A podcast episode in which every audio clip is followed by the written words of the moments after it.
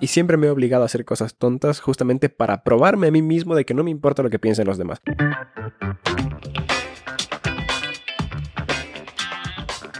Soy Jimmy Zarango, tengo 32 años, soy ecuatoriano, he tenido la oportunidad de vivir en Argentina y en mi país natal y una de las cosas que más me llama la atención es mirar el temor que tiene la gente a llegar al tercer piso. Y yo soy Samuel Melo, tengo 27 años, soy nacido en Finlandia, he vivido en Ecuador y a veces como finlandés pienso que quizás los ecuatorianos y la cultura latina ¿Comienza su vida adulta demasiado tarde? ¿O será que los finlandeses comienzan demasiado temprano? Este podcast se trata de desmitificar la llegada al tercer piso. Queremos darte la mayor cantidad de información posible para que puedas construir un panorama real de lo que te espera. Bienvenidos al Club de los 30. Un podcast desde el tercer piso. Hola gente, bienvenidos a un nuevo episodio del Club de los 30, un podcast desde el tercer piso. Jimmy Zarango te saluda junto a mi amigo Samuel Melo. Nos dedicamos a hablar de las vicisitudes, esa palabra bien, vicisitudes, de eh, caminar en una etapa de la vida en la cual las perspectivas cambian. ¿Qué tal esa definición? Bien, loco, las bicis caminan. Las vicisitudes caminan, ¿no? ¿Qué? Las vicisitudes. Oye, hoy día es un episodio especial. Sí, por eso estoy nervioso y ya, ya, ya amanecí con los cables cruzados. Está bien. Hoy es un episodio especial porque el Club de los 30 nació cuando empezamos a reflexionar sobre un cumpleaños previo del SAMU, estaba por cumplir 27, y empezamos a hablar del tercer piso. Eh, con el SAMU tenemos una ventana de edad como de 5 o 6 años, entonces él antes del tercer piso, yo después del tercer piso, y a fecha de hoy que estamos grabando este episodio, estás a punto de cumplir 28. Oh, ya es un año desde que, que el Club de los 30 es concebido. Exacto, ajá, desde que empezamos a mentalizarlo. Con respecto a lo que pensabas del año anterior sobre la vida, ¿qué ideas has sumado en este año? Chuta, la pregunta. Pues la verdad es que durante este año justamente es que ya comencé a vivir solo. Bien. Y ese creo que es un paso grande hacia la adultez. Yo pensé, y aquí es donde quizás me voy a ir un poco en contra de lo que hemos hablado antes. Está bien, te, te perdono. A lo Michel de Montaigne, me contradigo porque contengo multitudes. Bien. Yo sí creo que irse a vivir solo es un paso mega importante, pero en mi caso personal, de, una u otra forma ya vivía solo viviendo con mis papás. Entonces, ahora más bien lo que me doy cuenta es, bueno, si es que estaba, si estoy viviendo solo, quizás debería aprovechar mejor a mis padres. O sea, vivir solo me da cuenta de me, doy cuenta de que amo a mis papás más de lo que lo he sabido demostrar. Y que una vez que uno sale de la casa de los papás, y esto lo escuché hace poco en un video de YouTube X, donde muchas veces preguntamos, ok, ¿cuántas veces al año ves a tus papás cuando ya eres un adulto? Algunos dicen dos, cinco, diez años, diez veces al año. ¿Y cuántos años más de vida tienen tus papás? ¿Diez? ¿Veinte? Entonces, no es que vas a tener 20 años más de tus papás, sino que digamos que lo ves dos veces al año. Entonces, solamente vas a tener 40 veces más con tus papás. Y eso es un poco fuerte. De hecho, si es que hiciéramos el cálculo por semanas al año, el año tiene 52 semanas. Si a tus papás les quedan me invento 10 años de vida. Ah, si tu papá tiene 68, el promedio en el Ecuador para un varón es 78 años. Entonces me dicen 10 años, ¿cuántas veces me quedan? Bueno, te quedan 500, te quedan 520 fines de semana. Ajá. Que cuando uno oye 520 dices un montón. Un montón. Hasta que te das cuenta que en un año ya se van 52. O sea... Y eso si ves todas las semanas, porque es difícil ver a los papás todas las semanas. Eso. Ahora, imagínate si tú dices, no, yo a mis papás les veo cada 15 días. Bueno, divide 52 para 2, 26. Tienes 26 fines de semana al año. 260. Quincenalmente para verles a tus papás. Si tú dices, les veo una sola vez al mes. O sea, la cosa cada vez se pone más... densa. Sí, y, y eso me hizo repensar muchas cosas. Y obviamente yo soy muy fan de la filosofía de ponerse y exponerse para saber cómo reacciona mi estómago. Porque yo siento las cosas más profundas de la vida en el estómago. Ya sea con nervios, con miedo, con ira, con lo que sea, pero lo siento en la panza. Entonces muchas veces hay decisiones que yo ya he tomado en la cabeza, pero sé que para estar completamente convencido tengo que sentirlo, sentirlas en el estómago. Y una de esas cosas fue salir a vivir solo. Ha sido una experiencia muy, muy importante.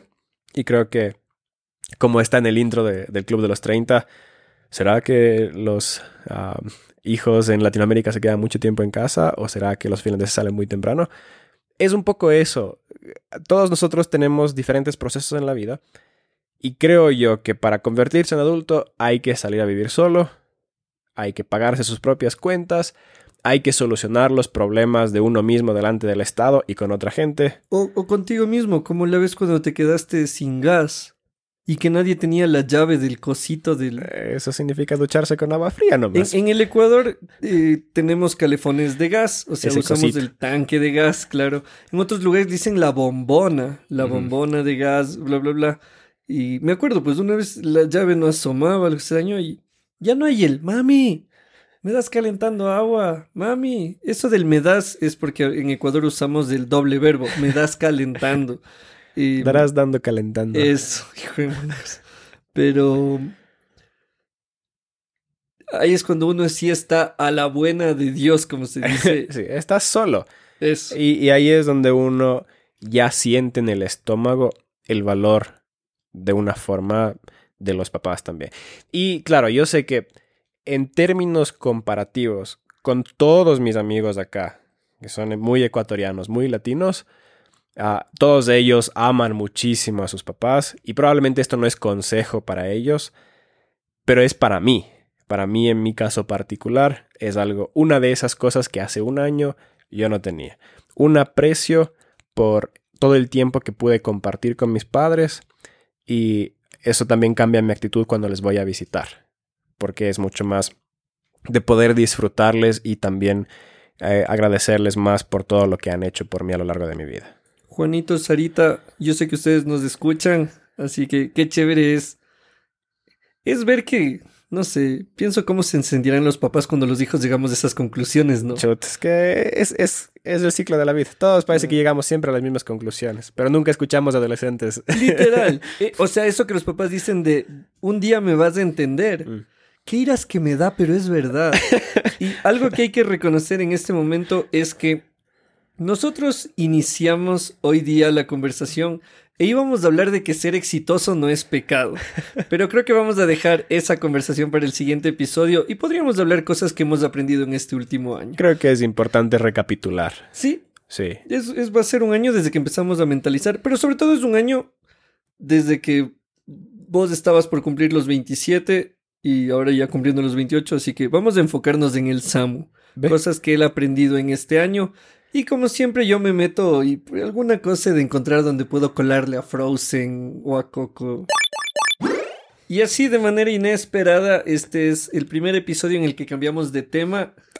On the go. Sí, sí, sí, sí, porque como te dijimos, hoy día íbamos a conversar de, de este tema que necesitamos reconocer que ser exitoso no es pecado. Mm. Pero lo vamos a pasar para el siguiente episodio porque el Samo está por cumplir años. Esta es una manera sutil también de persuadirle a la gente de que deberían darte un regalo. Claro, ¿ponemos aquí el número de cuenta o cómo le hacemos? No, no, no, por seguridad.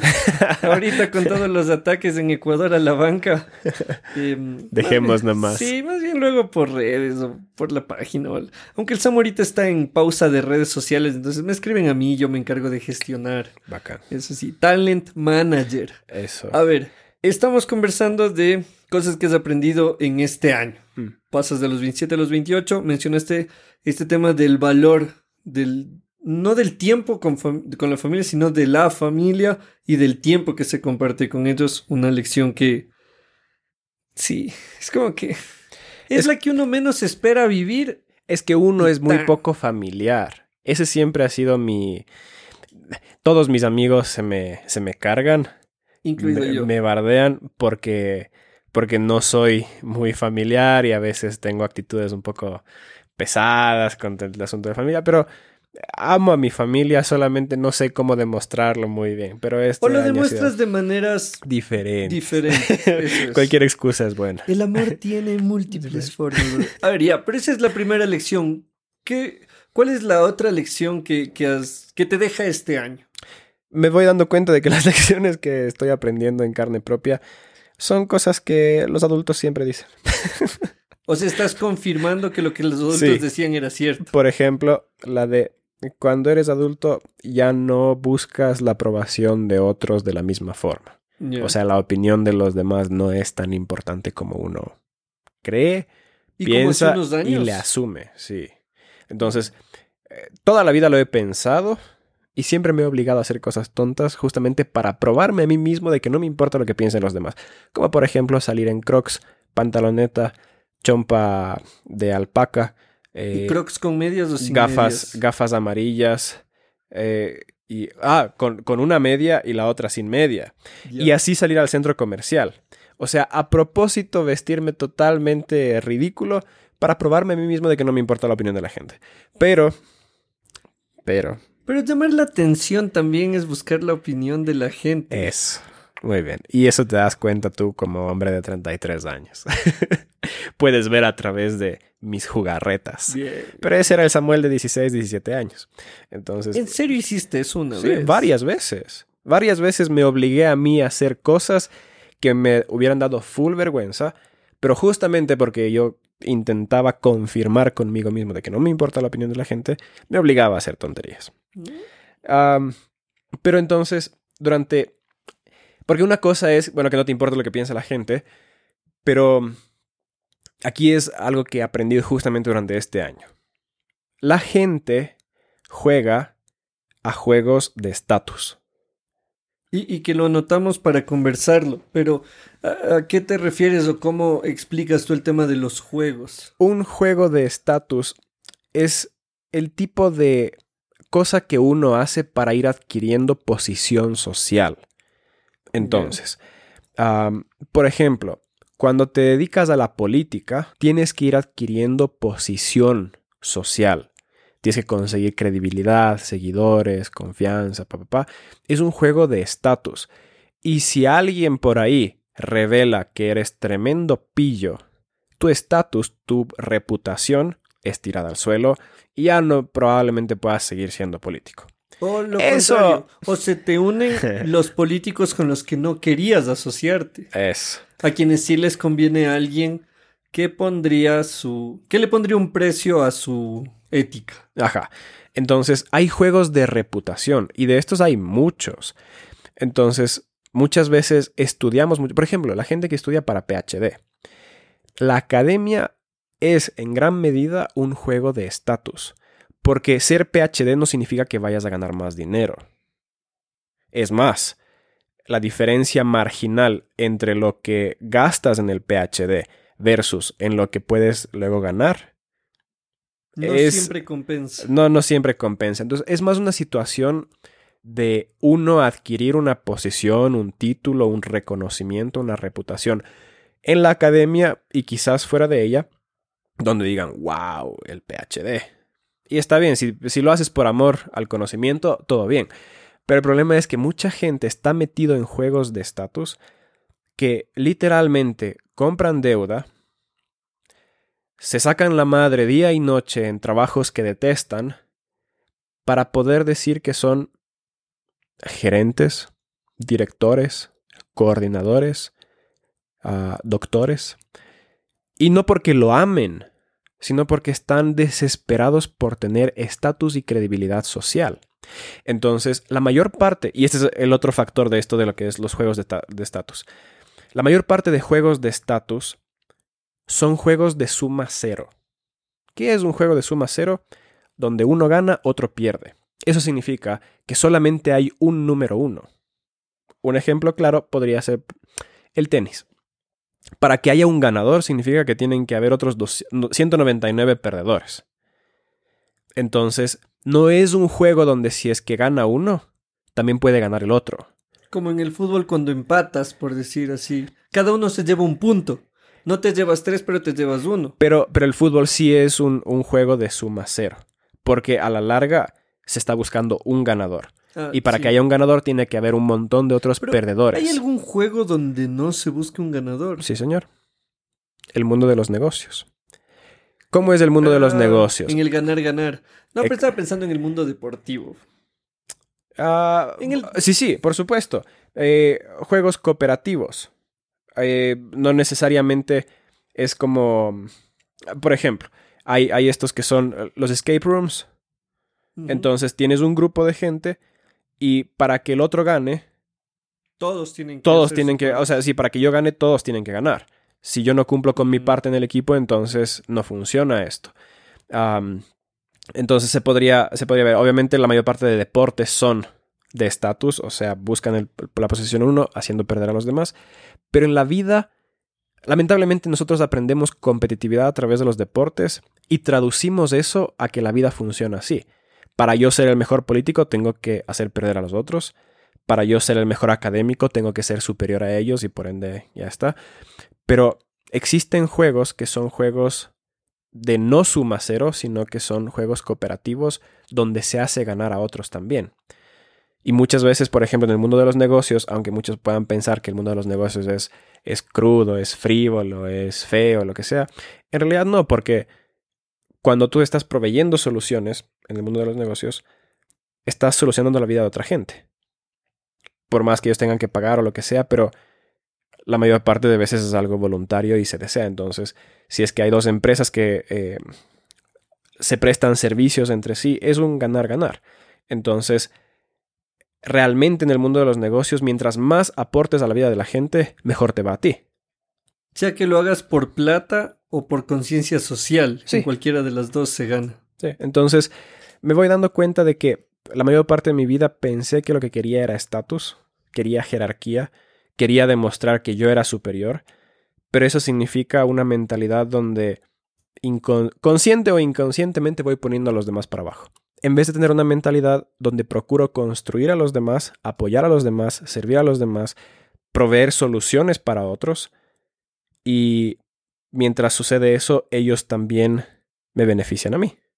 Y lo curioso también es que a medida, bueno, vos tienes mucha experiencia en trabajo con equipos, pero resulta tan, tan curioso que mientras uno quiere res- no, mientras uno quiere brillar solo, es cuando menos, menor crecimiento tienes.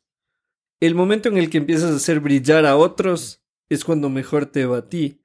Y Hoy no voy a mencionar a Frozen, ni a Coco, ni a nadie de Ah. Disney, pero voy a mencionar a Supercampeones. Bien. Supercampeones está en Netflix. Oliver Atom está audicionando para un partido de fútbol, se está probando como jugador. Hay otro chico que está también ahí y, y, como, en la, como esas series japonesas, ¿no? Hablan mentalmente. No, no puede ser, él me quiere quitar mi puesto, pero yo voy a tener que eh, tomar la pelota y hacer el gol porque este tonto me quiere opacar. Y entonces dicen, ¿quién es delantero? Yo, yo, yo, yo, yo, yo. El chico, así todo como yo tengo que brillar. Y en cambio al Oliver Atom le dicen, ¿y tú de qué juegas? No, miento, le, le dicen, bueno, tú anda, anda la defensa. Y él, dale. Y, y lo curioso es que este pequeño jugador, mientras más quiere resaltar solo, peor le va. Y Oliver Atom es en cambio el, el modelo del trabajo en equipo, ¿no? El no voy a brillar yo, todo lo que voy a hacer es por el bienestar del equipo. Medio la onda Messi, la onda Ronaldinho, en la cual eh, Mesut Özil es otro ejemplo, ¿no? O sea, todo lo que yo voy a hacer es para que otros brillen. Mm. Y curiosamente, cuando tú haces que otros brillen, terminas brillando tú. Y ahí es también cuando se ha hablado de, de Modric, el, Mm, uno de los armadores Modric. del Real Madrid. Porque yo recuerdo que un amigo me dijo, a Cristiano Ronaldo le dan el balón de oro, pero el Real Madrid no jugaría como juega si, no fuera por Luka Modric. Es Modric. Modric. Ya. Y yo me quedé pensando en eso y dices, es la plena. Esa es una lección también que se va adquiriendo a medida que el tiempo pasa. Bueno, esto es algo que vos lo vienes construyendo hace tiempo, pero se combina, ¿no? El tema de brillar en equipo con el tema de lo que vos decías al inicio de no... Ya no andar buscando atención. Es que es muy antiintuitivo, tomando en cuenta que somos occidentales que crecemos bajo la narrativa del individualismo extremo. Yo soy hiperindividualista. Por eso ha sido una lección de vida el reconocer que la mayor motivación por la cual he hecho la mayor parte de cosas en mi vida es para sobresalir y ganar la competencia a los demás. Pero que ese es un estilo de vida que está bajo la premisa o, la mentalidad equivocada. Entonces, estoy tomando decisiones fuertes en mi vida ah, donde voy a buscar ya no vivir bajo el paradigma de competir en una jerarquía de estatus, sino más bien jugar a juegos cooperativos donde si es que el otro gana, significa que yo también gano. O sea, ayudar a otros a ganar. Y eso es... Eh, suena tan cursi ahora que lo digo, suena tan bonachón, tan, frase de Facebook. Tan frase de Facebook, tan, tan frase de los que te dan en algún retiro de la empresa, ponerse la, camiseta del equipo, sudarla, mm, hacer que los demás ganen para que uno gane. Pero sí, cuando se lo ve en contraste con, con la brutalidad que hay en ciertos juegos que están basados puramente en reputación y estatus, yo probablemente quería esos, pero ya no los quiero. Ya no busco sobresalir, ya no, ya no quiero que eso sea eh, la motivación para, para hacer las cosas el ganarles a otros. Además, Porque está bien ganarles a los otros en el tenis, en el fútbol. Es divertido. Yo todas las noches le destruyo a un montón de gente en videojuegos. Pero en la vida esa actitud no necesariamente es la mejor. Hay que elegir en dónde uno va a, destruir a otros. o sea, si juegas PUBG, juegas Fortnite o juegas este League of el de Pool, el League of Legends, el Dota. Eh, bueno, ganarle a alguien ahí pasa nada, pero querer pisotearle a alguien en el trabajo como que no pega mucho. Oye, vamos hasta ahí. Dos lecciones que has aprendido en este año. Sé que tranquilamente podríamos irnos 40 lecciones, pero ¿cuál es una lección más que has recibido en este año y que dices, esta es oro puro? O sea, esta no la habría conseguido en ningún otro año antes y se dio justo en este momento. Porque para el aprendizaje también es como que las cosas se alinean. Uno dice, si esto me enseñaban hace cinco años, no habría entendido. Si aprendía después, muy tarde. Hay cosas que, uno aprende en el momento preciso también. No sé si recuerdan que hicimos un episodio que era una lista de consejitos por ahí, y ahí lo mencioné un poco, pero este año descubrí cuáles son mis límites. realmente yo me he creído invencible toda la vida. He creído que soy capaz de ser literalmente cualquier cosa. Pero este año me voy dando cuenta de que ah, a pesar de que puedo hacer cosas difíciles y puedo resistir cosas que muchos otros quizás tendrían que lucharla mucho más, que a pesar de todo eso, tengo un punto donde, digo, mm, por aquí ya no vale la pena. O sea, a pesar de que tu mente te diga, pero yes, we can, y vamos. Eh, todos los Daniel Avivs, todos los... Renunciar, ¿qué es eso? No existe en mi diccionario. No pain, no gain, shark mindset, todo eso resuena ahí, está la mentalidad de espartano de fondo, pero al mismo tiempo digo, si me voy a estar rompiendo por seguir este camino, no vale la pena. Y eso es reconocer de que, ah, no he sido capaz de cualquier cosa. O capaz soy capaz de, de muchas cosas, pero no estoy dispuesto a pagar todos los precios que se requieran. Y esa es una forma de límite.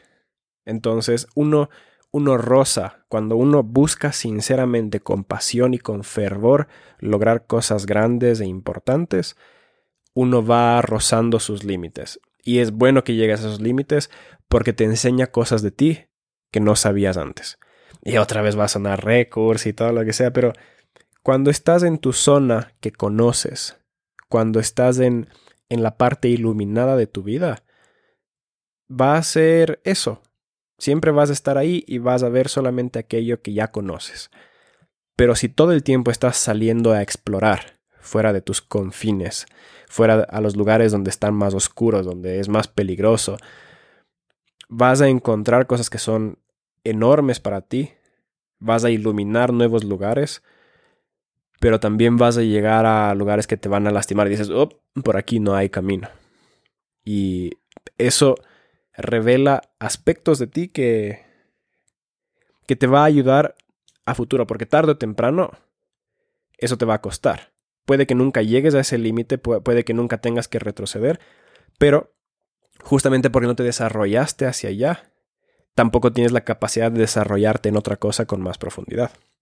Entonces, conocerse a uno mismo es un acto existencialista importantísimo.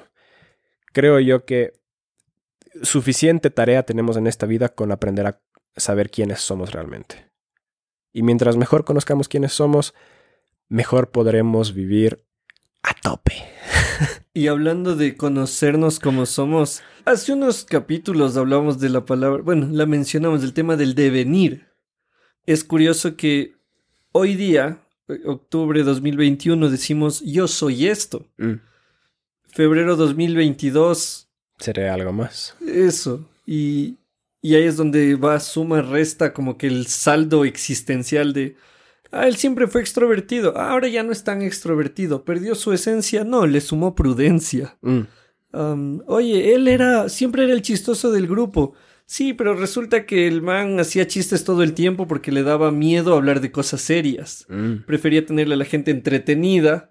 Antes que enfrentar a las conversaciones heavy. Claro. Entonces, ah, no, no, no es que dejar de hacer chistes le quitó eh, su identidad. No, más bien sumó. Más bien, entonces, también ese devenir del ser es interesante porque un Samuel de 27 es uno, un Samuel de 28 es, es el mismo y otro a la vez. Ah, y ahí es donde dicen que la esencia radica en la diferencia entre esas dos. Entonces, cosas interesantes. Puede que a tus 22 años hayas tenido una experiencia súper profunda, transformadora, que dices, wow, esto soy. Es como que te conoces. Y de repente pasaron 10 años, tienes 32 y piensas que porque te conociste hace 10 años, sabes realmente quién eres hoy, 10 años después. Y eso no es. Uno tiene que conocerse todo el tiempo porque las situaciones de la vida, la perspectiva va cambiando, vas creciendo, vas madurando y es muy importante saber qué es lo que piensas de diferentes cosas en diferentes etapas. No hay forma de vivir bien a menos que te conozcas bien. Es imposible. Porque si no, vas a estar viviendo conforme a los paradigmas de otras personas. Y qué horrible tener éxito en base a la vida de otras personas. Porque básicamente estás viviendo el éxito de otras personas. Eh, yo considero de todo corazón, como dice Dostoyevsky, que es mejor fracasar en las decisiones de uno mismo antes que, que te vaya bien solamente viviendo a través de los ojos de alguien más. Este episodio ha durado 28 minutos en honor al cumpleaños del Samu. Y cada vez estoy más cerca del tercer piso.